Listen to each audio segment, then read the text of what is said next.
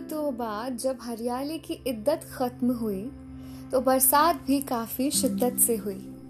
पहाड़ों पर छाने लगा खूबसूरती का खुमार, मिल गए हो जैसे इसे सारे इख्तियार।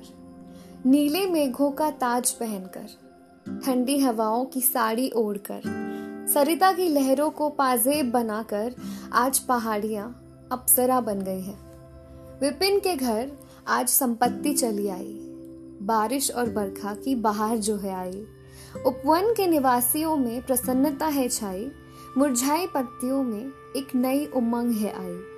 सूरज है कनखियों से ताक रहा, और घाटियों में छाई हरी तरंगे।